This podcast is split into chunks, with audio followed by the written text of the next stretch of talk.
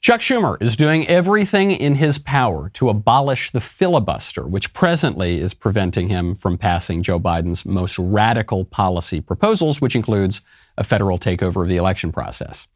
But the filibuster is a long standing and distinguishing feature of the United States Senate that its defenders consider to be essential to the functioning and integrity of our democratic republic. So, yesterday, Republican Senator Tom Cotton took to the floor of the Senate to make the case for keeping the filibuster. Right now, we are on the precipice of a constitutional crisis. We're about to step into the abyss. The nuclear option is being pushed largely by the radioactive rhetoric of a small band of radicals who hold in their hands the political fortunes of the president. The Senate is not a majoritarian body. The bottom line is very simple. The ideologues in the Senate want to turn the founding fathers, what the founding fathers called the cooling saucer of democracy, into a rubber stamp of dictatorship. They will make this country into a banana republic. It will be a doomsday for democracy if we do. Those are powerful words, but they're not mine. Every word of my speech today was originally spoken by our esteemed colleague, the senior senator from New York, Chuck Schumer. Uh, very awkward if you are the Senate Majority Leader, Chuck Schumer. Yikes. Really great troll from Tom Cotton. This is what happens when you stick around national politics for decades as have Chuck Schumer and Joe Biden. Joe Biden, who made similarly impassioned defenses of the filibuster during the Bush years. Sometimes your old, impassioned, sanctimonious pleas contradict your new, impassioned, sanctimonious pleas, and you are revealed to be nothing more, Mr. Schumer, than a power hungry carnival barker. I'm Michael Knowles. This is The Michael Knowles Show.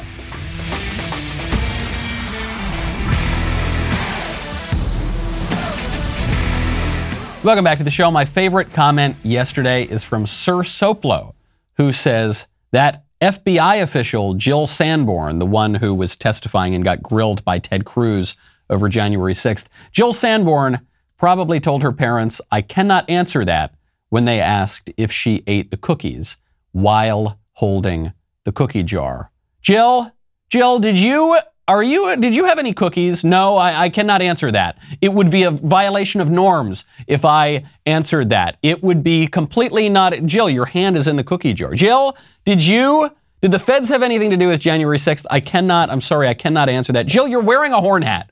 You are, your face is painted red and blue. You're screaming to go in. I, I'm sorry. It would be a violation of norms to answer that you got to cover your tracks if you're a Fed who's trying to set up the right to look like a bunch of terrorists.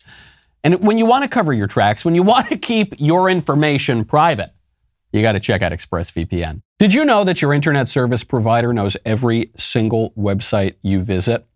Every single one.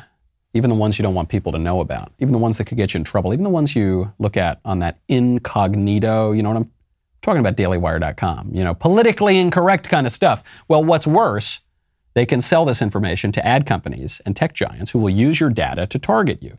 ExpressVPN puts a stop to this. It creates a secure, encrypted tunnel between your device and the internet so that your online activity can't be seen by anyone. I use ExpressVPN on all of my devices. I love it. I don't go online without having ExpressVPN on my computer, on my phone. You, you can use it even on routers.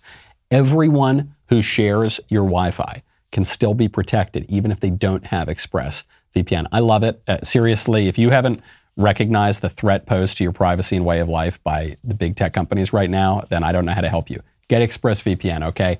If you believe your online activity is your business, secure it right now. ExpressVPN.com slash Knowles. Use that link, expressvpn.com slash Knowles. Get an extra three months for free. ExpressVPN.com slash Knowles. Chuck Schumer got caught dead to rights, so insincere and so disingenuous on the filibuster. 17 years ago, he says, it, it's a threat to our democracy. It'll turn us into a banana republic. If we get rid of the filibuster, today he says it's a threat to our democracy. It'll turn us into a banana republic. If we don't get rid of the filibuster, he just wants power. During the Bush years, it served his power interests to keep the filibuster. Today, it will harm his power interests to get rid of to to keep the filibuster. And so he's trying to get rid of it. He even admitted this. He said the quiet part out loud on MSNBC. You don't need to take my word for it. You don't need to try to discern the private secret thoughts in Chuck Schumer's mind. He went on TV and he said, "Look, we got to get rid of the filibuster because otherwise we're going to lose our elections." Well, we are working. There are constant meetings, and not just among a few senators, but just about every senator, every single one of the 50 is talking individually to Joe Manchin, to Kyrsten Sinema. And they're saying things like, I'll lose my election if the legislature is allowed to do this in my state. We'll lose our majority. I'll lose my election, we'll lose our majority. Can't have that. So we, the feds, the Congress, need to take over the election system from the states and local governments where it's been for all of American history. We're, we got to take that over right now so that we can permanently ensconce ourselves in power. That's what he's saying. I'm trying to think of the most charitable read I can of what Schumer's saying. I guess the most charitable read is this. In 2020, the Democrat election officials changed a lot of the election rules and they got rid of a lot of the safeguards and they implemented things such as unsolicited widespread mail in ballots, such as er, very, very early voting, such as ballot drop boxes. They got rid of a lot of the poll watchers to ensure election integrity. They did their best to suppress voter ID laws. So they changed the election rules right before the election. Now Republicans are trying to re implement some of those election integrity measures. They're not even doing a great job of re implementing all of them, the same measures we had in place two years ago. But they're trying to bring some of them back so that it's not just a complete joke when we go to vote. And the Democrats are saying this is voter suppression. You're suppressing all of my voters who can't prove that they're eligible voters, who don't request mail in ballots, who don't want to show up to the polls, and many of whom probably died decades ago. Uh, so this is voter suppression, and that's why we need to go and take over the elections to, to defend the little guy that the Republicans are going after. But that's, that's not even what they're saying. Chuck Schumer is not saying that his colleagues come to him and say, oh, my poor constituents are having their right to vote taken away and we must stop. No, they're, they're speaking purely from their own self narrow political interest. I'm going to lose my race. We, the Democrats, are going to lose our majority because our poll numbers are in the gutter, because people hate what we're doing, because we have failed on every single front on the economy, on national security, on civil liberties, uh, uh, even on COVID, which was the one area that they were in the in the clear on. Now they're they're below water on that as well. On immigration, on drugs, on education, On the list goes on and on and on. So we failed on everything. The people hate our guts. Our approval ratings are very, very low. So we've got to take over the elections and seize power. Otherwise, we're going to lose our seats. That's what it's about. That's the entire battle right now over the filibuster. It's just about power. Now, speaking of power politics, there's some power politics going on on the right as well. Donald Trump, the frontrunner for the 2024 race, the last Republican president, is taking a shot at another serious 2024 contender, Ron DeSantis. Without using DeSantis' name, Trump just came out and called Ron DeSantis gutless for refusing to reveal whether or not he's taken the third or fourth Fauci ouchie. Do you reconsider your push for it, or what's your view now on the vaccine in general? Well, I've taken it. I've had the booster. Many politicians, I watched a couple of politicians be interviewed, and one of the questions was, Did you get the booster? Because they had the vaccine. And they, oh, oh, oh, they're answering it like, in other words, the answer is yes, but they don't want to say it. Because they're gutless. You got to say it. Whether you had it or not, say it. Right. But the fact is that I think the vaccine has saved tens of millions of people throughout the world. Uh, I have had absolutely no side effects. I've had it like other people have had it, nothing special. 2024 has already started. That's the first takeaway. Donald Trump, who has intimated that he's interested in running again, is now taking shots at his top rivals. The 2024 Republican presidential primary has already started. But I'm not sure I agree with his advice here. Um, I, I, I understand why he is saying this, why he's saying that people need to publicly come out and, and tell everyone whether or not they've had the vaccine or the boosters. But I don't think it's good advice. I think it's very bad advice. We're living in a biomedical security state right now. We are now living in a place where you can be deprived privileges and rights that you once had based on whether or not you've taken this experimental drug to possibly not even prevent you from getting the cough, but from possibly mitigating some of the symptoms of the cough. That doesn't seem like a wise idea to go out and tell everyone whether or not you've had it. Because if whether you've had the vaccine or you're never going to get the vaccine or you're just waiting until there are more data on it or something like that, when you offer that information up, you are giving the ruling class more power. Don't forget, Joe Biden didn't institute his OSHA mandate until after most Americans had received some of the vaccine. Because he knew if he had mandated it when only 10% of Americans had, had received any of the vaccine, it wouldn't have worked. He wouldn't have had the political capital to do it. But when he knew, or when he strongly suspected that most Americans had had some of it, then he had more political capital. So I think it's a really bad idea to give the ruling class more of this knowledge because the knowledge is power as a, as a personal matter. For instance, if you come out and you say, I hate the vaccine, I'm not taking this thing, I don't trust it, I don't trust Fauci, I don't trust any of these people, I don't trust the pharmaceutical companies in the last couple of years, so I'm, not, I'm never taking that vaccine. Well, it's going to be very awkward if you end up in a situation, a restaurant, an airplane, some other situation where you were supposed to have had the vaccine. That opens you up to a lot of liability, to a lot of vulnerability. Or vice versa if you took the vaccine but you don't think it should be mandated, if you come out and say I took it, then you're putting Americans who don't want to take it in a very bad spot. So I think that's but but Trump is in this very difficult political spot because he's the man responsible for the vaccines. So he's got to push it even though his base is very skeptical of them. One thing I am not skeptical of is this plain fact that you can save a lot of money on your mortgage right now when you talk to American Financing. Low mortgage rates are still available, but they won't be around for much longer, so it's important to grab one while you can. Only takes 10 minutes to get started when you call American Financing, which is America's home for home loans. You'll get a free mortgage review from a salary based mortgage consultant. You can learn about options before moving forward. There's no pressure, there's no obligation, there's no upfront or hidden fees. They're not like that. Instead, they take the time to get to know you first so they can design a custom loan that saves you up to $1,000 a month, plus tens of thousands of dollars in the long term. So why not take the time to learn more? You could skip two mortgage payments and may close in as fast as 10 days. Call 800 685 5696. That is 800 685 5696 or visit AmericanFinancing.net. NMLS 182334, NMLSConsumerAccess.org. Do not wait. Head on over there right now save some money, be financially responsible. American Financing, America's home for home loans. Donald Trump is an extremely talented politician. The first time he ever ran for office, first time he ever really officially ran for office, he won the most powerful position in the world. Well, other than Dr. Fauci. I guess, I guess the most powerful position in the world now is running the National Institutes of Allergy and Infectious Diseases. But right below that is President of the United States, and Trump won it the first time. He knows a lot about show business. He knows a lot about presenting himself, but he's in a really tough spot. Because the first big issue that Trump could really get rolled on is COVID policy. Trump allowed Dr. Fauci to have the microphone. Trump allowed, I th- I, I'm not even knocking him for it. He was in, I think, basically an impossible situation. But nevertheless, Trump allowed Fauci to keep talking, to elevate his stature. Trump pushed Operation Warp Speed.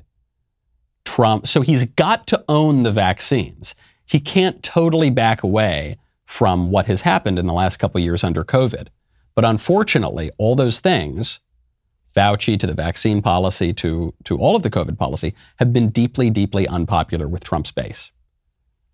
So while I still think that Trump is clear, far and away, the front runner for 2024 if he wants it, this is the first issue where you might see some of the Trump base moving toward another candidate. Who is that candidate? Well, in this case, Trump clearly thinks that DeSantis is the big threat. The Republican Party is changing. Trump, I think, was one of the big causes for that change. But it is changing, and even the more establishment politicians are showing that. Kevin McCarthy, who is the Republican leader in the House of Representatives, just did an interview with Breitbart.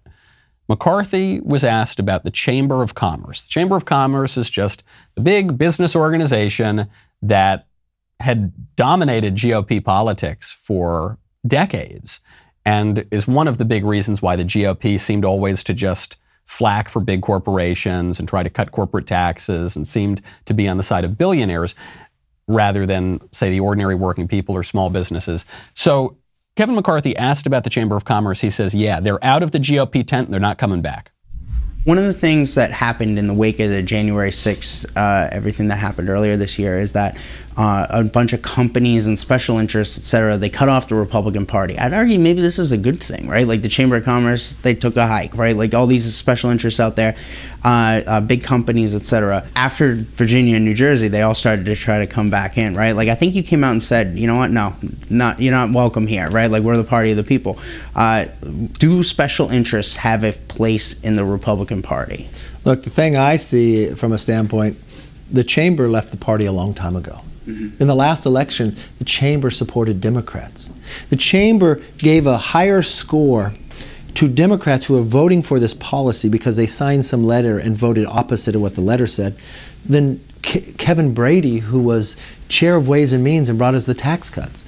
I just assume they have as much influence in the future as they do now, none. Um, and our responsibility is to the American public, and that's who's going to drive it. Does Kevin McCarthy watch my show? I, you know, I hate to say I told you so. It, it pains me. It's very, very, very difficult. Just yesterday on the show, I said that the future of the Republican Party was not going to be with the Chamber of Commerce, that the future of the Republican Party was elsewhere, and Republican politicians who wanted to be on the right side of these things needed to get with the program. That the ones who were going to be really prominent in 2022, 2024, and beyond were going to be the ones that moved away from that Chamber of Commerce kind of talking point list. And then you get one of the most establishment politicians in Washington, D.C., Kevin McCarthy, to come out and say the exact same thing. I'm not saying it's because he watches my show, though. I don't know, maybe. But certainly it is the case that he is proving my point. Kevin McCarthy is a very good politician. You might not like him. You might think he's a little too moderate. He's, he's in a leadership position in the House, which means in a way he kind of has to be more moderate. He can't be the most far right firebrand. But he is moving in the right direction. Why is this? Because prominent politicians tend to be very good politicians, meaning they know how to do politics, meaning they see w- which way the wind is blowing. That you don't get to that position generally without having a decent political sense. And McCarthy knows where the future of the party is. The future of the party is not going to be flacking for billionaires who, by and large, hate our guts. The future of the party is not going to be technocratic egghead idiocy. It's like, well, you know, uh, regardless of what real families are struggling with now, we just need to push GDP a little bit higher. Once the GDP goes up, actually, see, on the spreadsheet, we're all a lot richer and better off. Yeah, I know they're transing your kids, and I know that the life expectancy is decreasing as people are killing themselves and on drugs and, and with, with guns and ropes because they, they hate their lives so much. But uh, look at the GDP and look at the profits of the billionaires. It, that's not going to work. That's not going to convince anybody. Well, I know that the majority of Americans hate immigration, legal and illegal immigration. They want to drastically reduce both. But we heard from it actually it increases the GDP a little bit and it reduces the wages for that. Yeah, it's not that's not going to work. Okay. That's not going to work. Even Kevin McCarthy gets it. This is the future. If you don't understand that right now and you're a conservative politician, get on board because you're going to get left behind if you don't get on board. Talk about the future of the American right. The Young America's Foundation uncovered an incredible story yesterday. YAF posted an article about a Midwestern elementary school that is permitting the Satanic Temple to host Satan Club after school for the kids. Jane Addams Elementary in Illinois is hosting multiple events sponsored by the Satanic Temple event, it would be bad enough if they were hosting their own events at the school, say after school hours, but the events are targeted at kids. The event flyer includes a permission slip for parents to sign and says, Hey kids, let's have fun at After School Satan Club. Now, the school had to issue a statement about this. YAF reached out to them. They said, Yes, the Satan Club flyers are posted around the elementary school building. Uh, but they added, quote, religiously affiliated groups are among those allowed to rent our facilities for a fee. Somewhere out there, somewhere out there in the recesses of the squish Republican right, of the, the most tired, confused, talking points, dated conservative movement types, there are people who will say, this is a wonderful thing. This is a blessing of liberty. Look, the Satanic Temple, I might not agree with them, but the Satanists have just as much of a right as the Methodists or the Jews to use the school, the elementary school, for their meetings. They, by golly, would you tell Presbyterians they can't host their meetings? Would you tell Muslims they can't host their meetings? Well, then you can't say that to the Satanists either. This country was built on religious freedom and pluralism. My goodness, if we tell the Satanists that they can't recruit 10 year olds and younger for their occult rituals, why the founding fathers would roll in their graves. If this sort of thing occurred during the era of the founding or earlier in American history, all of those men, the founding fathers, the earlier men who built our country, would currently be gathering kindling to burn these people at the stake. okay, I'm not suggesting we burn the Satanists at the stake necessarily, but I am suggesting that older generations of Americans would have. The same generations of Americans that we pretend in our insane revisionist history were these totally wide open minded, pluralistic people who considered satanic meetings at the elementary school as American as apple pie. Not at all, Buster, not even close. This is a complete rewriting of American history, a complete rewriting of the American understanding of religious freedom and pluralism. It, it is a philosophical misunderstanding based on this idea that in America, in a liberal democracy such as America, we cannot tell people what is right or wrong. No, we just have to accept every single idea and remain perfectly neutral. That's not possible. It's not possible. Not only do we need to talk about what is right and wrong, what's good and bad, what is the common good. Not only do we do we need to talk about, or do, not only should we talk about that, we need to talk about that. It is inevitable. It has to happen, especially at elementary schools. The elementary school is already doing this. I promise you, this elementary school has lessons about how racism is bad. Racism is bad. I'm, I promise you, in probably every grade, maybe every class. Do they need to remain neutral on racism? Well, we also need to represent the other side. Is racism good? I guarantee you they have lessons about how I don't know, probably they have lessons about how transgenderism is, is really good and you can't oppose it. Do, are they going to remain neutral? No, they can't because if you teach one thing, you can't teach its opposite. You've got to talk about good and bad. And you've got to enfor- not only talk about it, you need to enforce a conception of the common good. It is inevitable. If we don't do it, the other side will. There's no neutrality.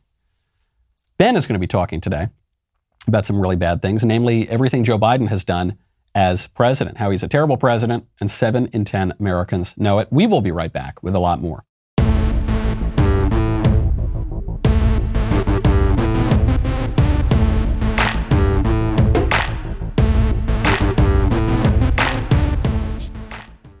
The Satanist After School Club at this elementary school in Illinois, where these creepy Satan worshiping adults go in to recruit kids, got me thinking about all of the debates you hear about in politics today.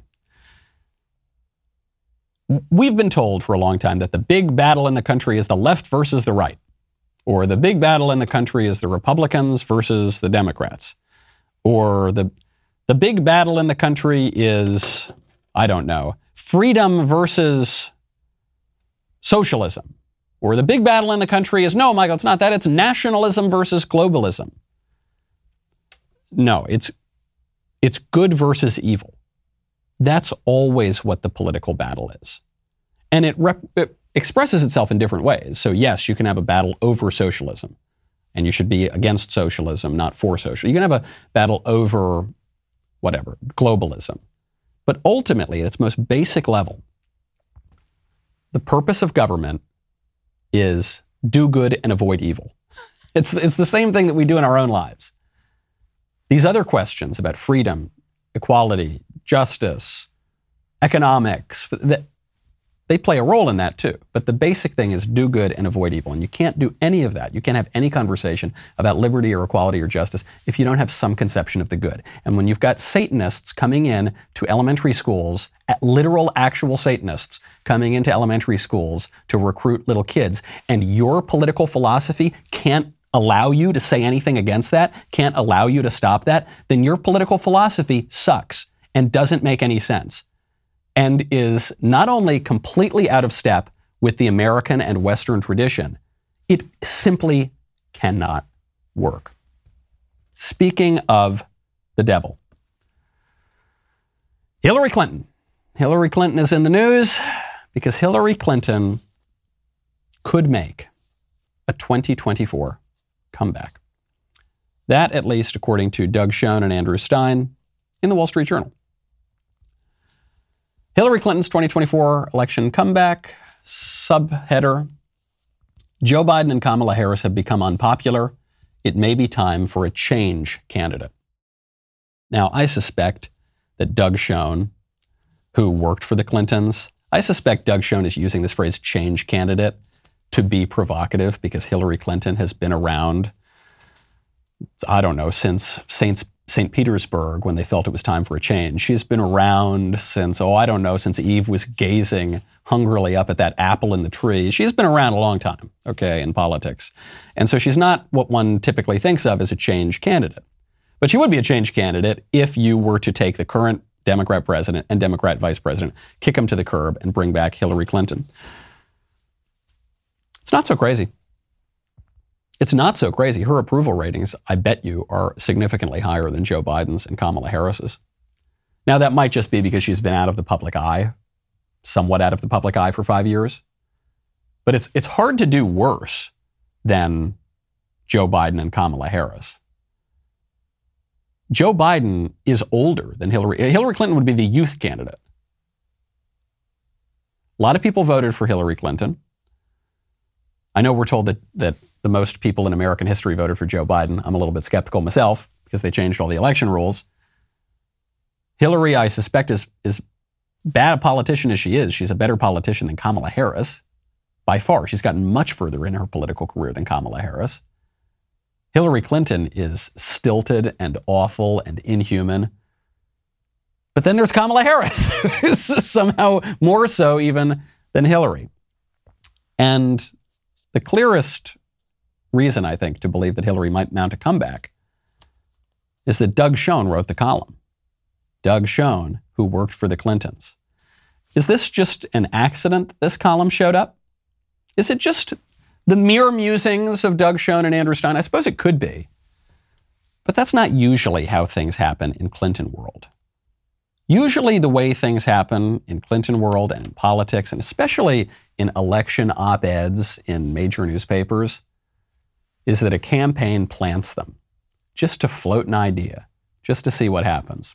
And so, what do I think of this idea? I think it's great. Run, Hillary, run. Please. Because then when she loses again, I can play that clip from The Wizard of Oz on my show. Ding dong. It'll be a lot of fun. I really think it's a good idea. And by the way, I'm not just saying it from self interest as a conservative. I think it would be good for the Democrat Party. She probably has a better chance than Joe Biden. Usually, changing up your candidate midway through is a terrible idea and it will kill you. But Joe Biden's approval ratings basically can't be lower. He's got an excuse to leave because he's old and obviously suffering from senility. And Hillary Clinton is an institution in the Democrat Party. It's not as though she would be an, an unknown quantity. She's exactly what people think of when they think of the Democrat establishment. She's basically just a better version of Joe Biden. Not so crazy. Speaking of insufferable liberal Democrat women, Elizabeth Warren is speaking out about some of the economic problems that we've got right now. You've probably noticed this if you've gone to grocery stores. The shelves are empty, the prices are going way, way up. It's a big problem. Why is this? Well, I think it probably has something to do with the supply chain issue. I think it probably has something to do with Joe Biden just spending money frivolously and causing inflation. I think this probably has something to do with the insane draconian lockdown policies that the Democratic Party is still pushing. But Elizabeth Warren says, no, you know, all the problems really just lie with the supermarkets. The tool that we have failed to use for decades now has been the antitrust laws so that we get more and more concentration. Think of the example right now, for example, with grocery stores. Remember how many grocery stores there used to be? And now what you've got is a handful of giant chains. And then what happens? Uh, Kroger uh, their profits just in the third quarter of 2021 were almost $900 million. That was more than three times what their profits were in the same time period in 2019. Now, if they are able to expand profits, not expand prices, expand profits, that's because they have a lot of market dominance here. If we move in on antitrust law, break up these giant corporations, then we get real competition and then we get markets that are truly competitive. If the insinuation here is that the supermarkets are to blame for all of the supermarket problems that we're facing, rather than, say, Joe Biden and the government policies and the supply chain and, and the COVID measures, then Elizabeth Warren is crazy. But on the broader point, on the broader economic point that it's bad to just have a few corporations dominating industries and and it's bad to have just a few chains taking over what were formerly more local smaller institutions. Elizabeth warren is completely right. I hate ah oh, oh my mouth i want to ah i need to wash that down. I don't like saying that. I'll say i'll say it one more time just to get the point. Elizabeth warren was right. Ah, okay. I don't want to have to say that again. I'll, I'll try to keep her name out of it. The point is, is extremely conservative. And it ties in with what Kevin McCarthy was talking about. It ties in with what Ron DeSantis is talking about. It ties in with a lot of what Donald Trump has talked about in terms of globalism and this concentration of power in the hands of very few woke individuals. I'll take you back to when I was a little kid. And actually, just a few weeks ago, I went back there. The place that I used to go grocery shopping when I was a kid was generally not the ShopRite or the Kroger or the Publix. When I was a kid, once a week, we would drive down to the Bronx to Arthur Avenue, the Italian neighborhood in the Bronx, and we would not go to some big supermarket to buy our food. We'd go to a lot of little tiny shops. We'd go to the baker. Sometimes we'd go to multiple bakers to get different things. We'd go to the sausage store to get the sausage. We'd go to the cheese store. They got the best cheese in the world. We'd go to the prosciutto store, get the prosciutto. We'd go to the little cigar shop, get the cigars. We'd go to the produce market, get the really good produce. And all of these things, all of these different items that we would buy were better, much better, not even close. Go to the bread shop, get the fresh bread, much better than what you would get in the supermarket. And the experience of it was much better. And you would get to know the shop owners. And I still am friends with some of these shop owners. I've known them for 15, 17, almost 20 years probably. And that's a, that's a wonderful relationship. And you look forward to going shopping. And it's a, a fun experience and it involves community. And it, it increases the quality of the goods very often. Do you have that experience when you go to your local supermarket? Do you look forward to going to your local supermarket? Do you are you friend? Do you ever have a cup of coffee with the owner of your local supermarket? Probably not. No, you dread going. You just have to go. You got to pick up the food or whatever, and then you bring it. Up. You get out of there as quick as you can. Usually, you don't even interact with a person. It's self checkout. You scan your own cards until the machine breaks, and then some guy who doesn't even look you in the eye walks over and he scans a card and just walks away. No. If something goes wrong at your gigantic supermarket, what do you do about it? Nothing. You can't do anything because there's no responsiveness because giant, distant entities, whether it's the government in Washington, D.C., or whether it's some mega corporation that now dominates the whole market, they are not responsive to people. They're not responsive to local communities. This is why it is an extremely conservative point to want to keep more power local and more widely distributed. Power and ownership in the hands of very, very few, dominated by a handful of oligarchs and a ruling class, is not going to be good for the majority of people. It's not going to be good for the American way of life. All right. Maybe Elizabeth Warren had a point. ah, okay, enough of that. Speaking of the food business, the Ronald McDonald House in Canada has announced that it will evict all of its tenants, adults and children over the age of five, who are not vaccinated by the end of January. The Ronald McDonald House is a great charity that houses kids and their families while the kids receive treatment at local hospitals.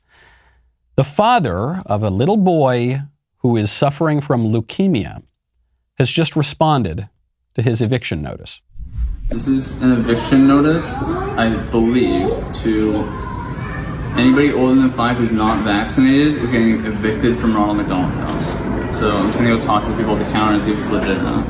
Like we got this last night. Yes. And, uh, it's just pretty disturbing. I'm just wondering if it's legit. Is this saying that like everybody who's not vaccinated is getting evicted? Well, we have a grace period to which you can um, get your fir- first dose, but essentially as of January 17th, it's a board mandate from our um, from our So I just want to get this straight. So by the end of the month, my four-year-old boy with leukemia is getting evicted because we don't have a vaccine. the parents. This is if he was six months older, he would be getting evicted. But yeah, because we don't have the vaccine, you're going to us on the snow with a few weeks' notice. Like this is some kind of crazy evil like I have never seen in my life. This is evil. This is extremely evil. This is one of the most evil things I've ever seen. And there's the woman just following orders, just standing there in her mask, totally blank face. I can't see most of her face because of the stupid mask, but she's saying, Yes, we're going to evict you and your leukemia ridden little boy because you won't take the experimental drug. And he, and probably because he won't take the experimental drug to protect against a virus that poses very, very, very little risk to him. Even obviously, leukemia is going to greatly increase that risk. But the father has made a decision maybe the boy's not going to get the shot in order to, I don't know, in consultation with the doctor because it's not a good idea, because it's an experimental drug, because, for whatever reason, because they won't make the parents who are already in this incredibly difficult medical moment are now being told, sorry, you're out on the street. There's a scene that Whittaker Chambers, the ex communist turned conservative, explains in Witness, where he's walking down the street with a fellow communist, and they're talking about how they've got to improve the lot of the poor masses. And a beggar walks up to them and asks for money. And Whittaker Chambers reaches into his pocket to give him a coin. And the communist next to him, says, Don't give him any money. Don't give it to him. It's hard, I know, but do, do not help that man. It will dull the revolutionary spirit. You can't do it. And he saw the pain on the communist's face, and that Whittaker Chambers felt this pain too. Do not give him money. You shouldn't give him money. It will, it's better, it'll be better in the long run if you don't have any charity. This is what people mean when they say that the left cares a lot about humanity but doesn't care about actual humans. This is the difference between a vague, abstract humanitarianism that's going to save the world and improve the world versus charity, which is a good old Christian virtue. It's theological virtue, and charity is when you care about your fellow man and you actually do things to help your fellow man. Charity is a lot harder than humanitarianism. Very, very different concepts.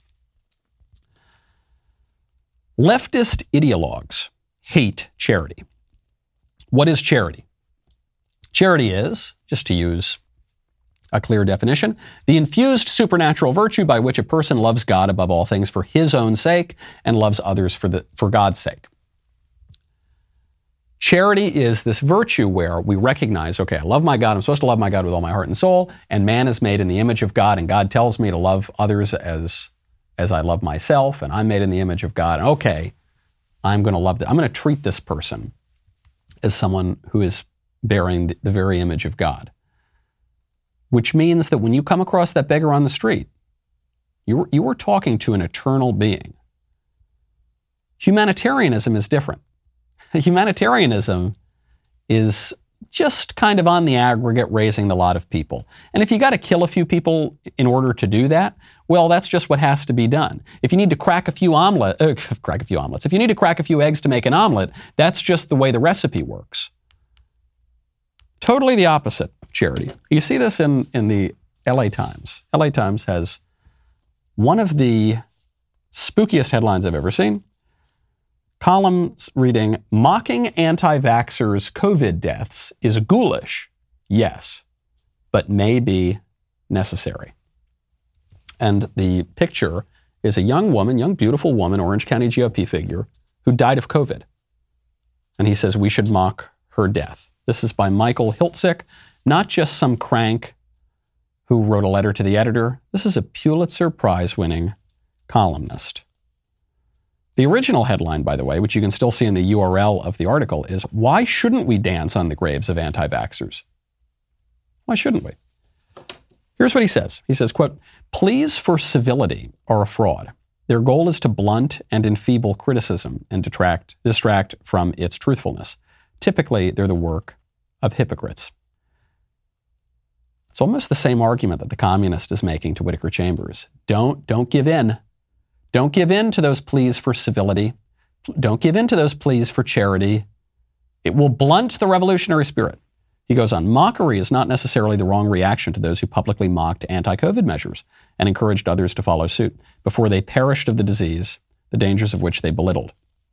Nor is it wrong to deny them our sympathy and solicitude, or to make sure it's known when their deaths are marked that they had stood fast against measures that might have protected themselves and others from the fate they succumbed to. There may be no other way to make sure that the lessons of these teachable moments are heard.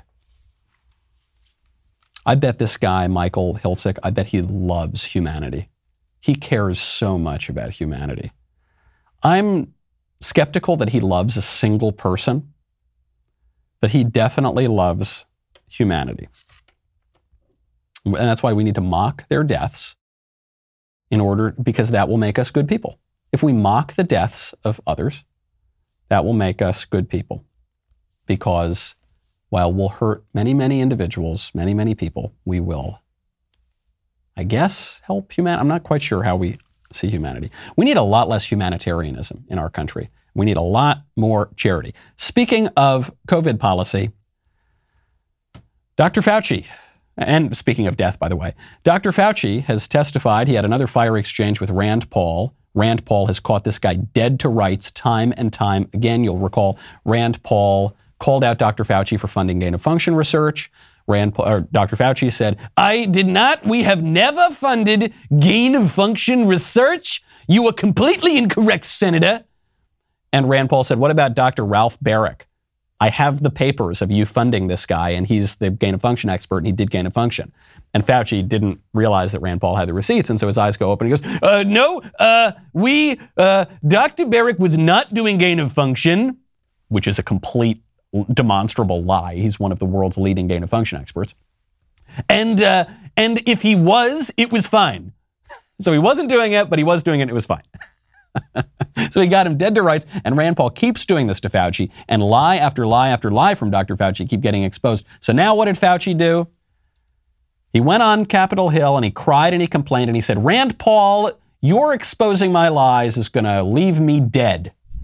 What happens when he gets out and accuses me of things that are completely untrue is that all of a sudden that kindles the crazies out there, and I have life the threats upon my life, harassments of my family and my children with obscene phone calls because people are lying about me. Now, you know, I guess you could say, well, that's the way it goes. I can take the hit. That is exactly what I'm going to say. That's the way it goes, and you can take the hit. Death threats are very bad. I hate death threats. No one should make death threats. Every single public person gets death threats. Every single one. Lots of people who aren't even all that private, who are, or who, who aren't even all that public, who are just sort of semi public. Maybe you've got 5,000 followers on social media or 10,000 followers on social Even then, it's not like you're running the public health apparatus for America. It's not like you're a top politician. Even then, you're getting death threats. Rand Paul knows a thing or two about death threats, buddy. Let's not forget leftist radicals tried to shoot Rand Paul at the congressional baseball game, and then his leftist neighbor tried to kill him and end up breaking, breaking his ribs and sending him to the hospital for a long time. Rand Paul is pretty familiar with death threats. Dr. Fauci's had death threats his whole career. He's been in public since the 1980s. He's not, he is not complaining about this because death threats are something new. He's, he's bringing this up right now as a last ditch emotional manipulation to say, if you criticize me, you're committing murder. All Dr. Fauci can say to Rand Paul right now is, You are incorrect, Senator. And then Rand Paul proves that he's correct. And he says, Well, and then he just moves on and he just, You're incorrect. And now the best thing he's getting, if you keep talking, you're going to kill me. I hate death threats. I think it's really bad. No one should do it. If you make death threats, you should be prosecuted for it. It's a really bad thing to do. Th- this is not about new death threats coming into Dr. Fauci. This is an emotional manipulation because the guy is, has got caught, because what he's doing is deeply unpopular, because people are finally pushing back against him. It's desperate, it's insincere, it's just as disingenuous as what we're seeing from Chuck Schumer and all the other Democrat politicians like Dr. Fauci up on Capitol Hill. I'm Michael Knowles. This is The Michael Knowles Show. We'll see you tomorrow.